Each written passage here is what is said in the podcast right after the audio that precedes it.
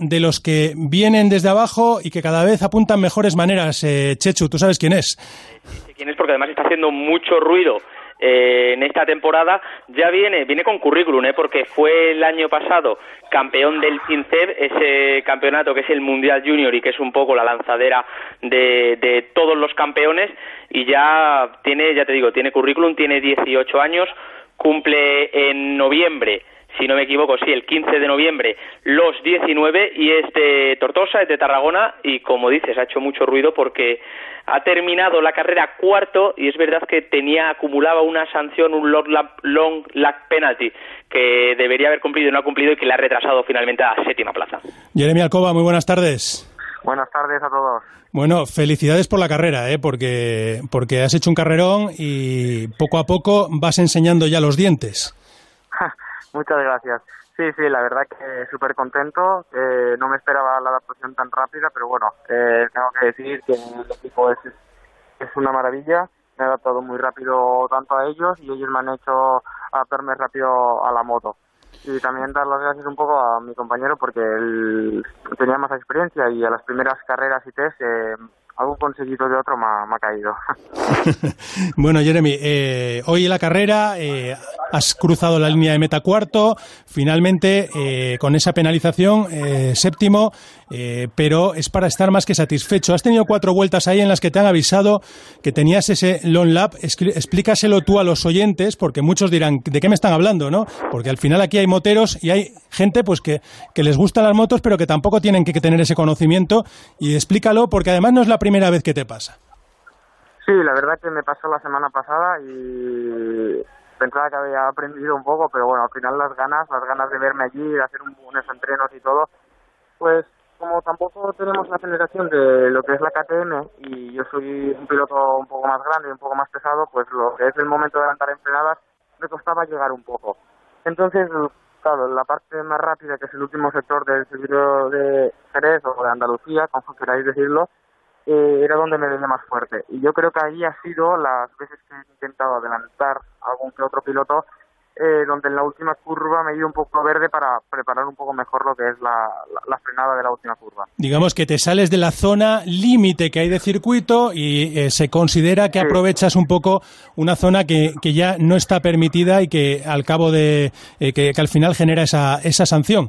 Exacto. Y que, bueno, a ti te han avisado, pero tú estabas en la pelea y sabías que podías terminar la carrera y que al final te podían penalizar. Conocéis perfectamente la normativa.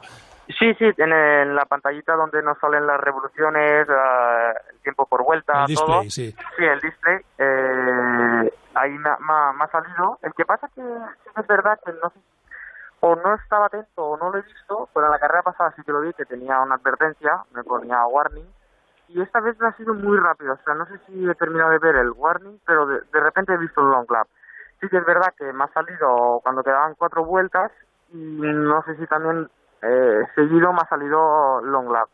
Pero bueno, eh, al final he decidido que como me veía bien y ya lo hice la otra vez, por hacer la vuelta más larga, es cuando te penalizan por el long lap, pierdes unos dos segundos y medio, tres, eh, he preferido pelear hasta el final porque me encontraba muy bien con la moto, o sea, creo que las últimas cinco vueltas era del grupo de adelante de los más fuertes y podía incluso optar a por qué no a ganar, porque, o sea, como, por cómo iba la moto. Y entonces se decidió no hacer la long lap penalty más que nada para ver cómo llegaba yo al final, para probarme, ¿sabes? Sí, sí, sí, sí. Para ver cómo llegaba la moto, el trabajo que habíamos hecho y cómo estaba yo físicamente y mentalmente para luchar eh, pues con los que van a, bueno, tienen que ganar el mundial. Sí, sí, sí. Oye, eh, ¿te, ves, te, ves, ¿te ves luchando en todas las carreras ahí arriba, eh, Jeremy? Bueno, de momento en Qatar lo hicimos muy bien, sí que es verdad que hicimos test, pero incluso en los test fui bastante rápido.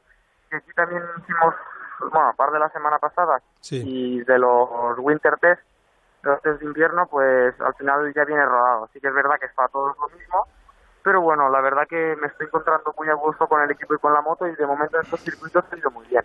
El problema será luego en Breno, la siguiente, eh, que es un circuito muy grande y donde tienes que tener ciertas referencias, eh, pues no lo sé, ya, ya os contaré. Eh, Chechu, eh, esta, esta, esta, gente, estos pilotos que son de otra pasta dentro de la pista, pero eh, ¿cómo se explican ya desde el principio? Eh? ¿Qué, qué, cómo, qué, ¿Cómo se nota la enseñanza que hay en un mundial como este de, de motociclismo con 18 años y, y, la facilidad que tienen para explicártelo todo, eh? y, y tanto dentro como fuera de la pista? Y lo que no deja es eso, no deja de ser un rookie, un debutante. Y, y yo, yo quería preguntar a Alcoba porque eh, Jeremy fue durante ha estado los últimos años compitiendo en el CEP.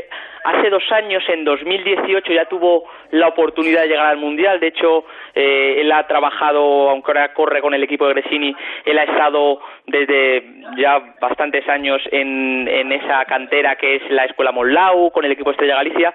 Y en el CEP, eh, hace tres años, en 2017, eh, se jugó estar en el Mundial eh, con Alonso López, que era entonces su compañero. Creo que un poco la apuesta era el que quedase por delante en la clasificación subía al Mundial, eh, al final subió Alonso, se quedó Jeremy y eh, ha tenido que esperar para llegar. Eh, ha llegado con 18 años, lo que aunque suene un poco raro, es relativamente tarde, pero yo no sé, Jeremy, si también esa, esa tardanza o esa madurez te ha valido para llegar como llegas ahora, que llegas un piloto hecho y derecho y que estás delante desde el principio.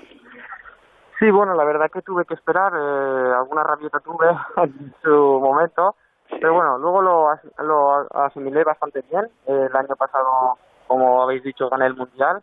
Creo que eso me dio una madurez bastante buena. Eh, no me espera tampoco cambiar, o sea, cuando cambié de onda a Husqvarna tan fácilmente, me adapté bastante bien. Creo que es una cualidad que tengo bastante buena, que es adaptarme a las motos bastante rápido. Incluso del año pasado a este, que cambié Husqvarna otra vez a Honda, pues eh, la verdad que bastante bien. Entonces, pues no sabía qué decirte, porque al final los últimos que han ganado el campeonato de Moto 3 siempre han tenido entre 20 años, entonces sí es verdad que comparado con como ahora se está mirando el mundo de las motos, que es con Mar Márquez, que con 20 o 21 años ganó un mundial de MotoGP, eh, visto así, sí que puede ser que sea un poco tarde, pero bueno, eh, cada uno tiene sus oportunidades. No le hagan ni caso, eh, Jeremy, a Chechu, ¿eh? O sea, vamos, tarde, vamos, ya con 18 años. Fíjate, lo que pasa es que estamos, lo que dices tú, acostumbrados a que aparezcan... Hombre, y, y, y mira a Cuartararo. Hombre, que, claro, que Cuartararo hizo una aparición estelar cuando empezó, cuando entró, eh, con 16, ¿no? Eh, eh, Chechu y... Sí, sí, llegó con 16 al sí, Mundial después de haber ganado dos... No, llegó, llegó con claro. 16 y después de haber ganado dos títulos en el... Y luego tuvo un stand-by, y fíjate ahora dónde está.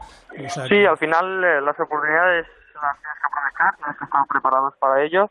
A veces la suerte también se tiene que buscar y bueno, eh, cada uno la aprovecha si puede y si ha trabajado para eso, entonces eh, trabajas, estás preparado y tienes la suerte, esa poquita suerte que, que te has trabajado y la aprovechas, pues mira, eh, mira, por ejemplo, creo que es un piloto que bueno, que tuvo ciertos problemas, no, yo no sé eh, bien bien cuál es, pero mira, eh, le dieron la oportunidad de, estar a, de dar el salto a MotoGP, lo está haciendo increíblemente bien, pero el chaval solo tuvo que... Bueno, el que talento trabajar. se tiene y al final si se trabaja, pues eh, las cosas eh, normalmente su suelen terminar saliendo, Jeremy, o sea que hacia adelante y a ver si en Breno eh, ya dejamos ese, ese verde de lado y haces otro carrerón, ¿eh? Esperamos que sí. pues Jeremy Alcoba, que muchas gracias ¿eh? por habernos atendido y A felicidades vosotros. y que esto ya está rodando, ¿eh? o sea que nada, parecía complicado, pero ya estáis ahí en este mundial tan extraño que estamos viviendo. Muchas gracias. Y descansa Jeremy, que después de dos semanas duras os lo merecéis, ¿eh? Sí, la verdad que sí, porque ha hecho un calor que, que madre mía. Ya te digo, ya te digo que, que, aproximadamente más de 40 grados constantemente en el asfalto que, que se han tenido que sufrir y bueno, pues eso eh, al final se, se tiene que notar mucho. Un abrazo. Gracias, un abrazo.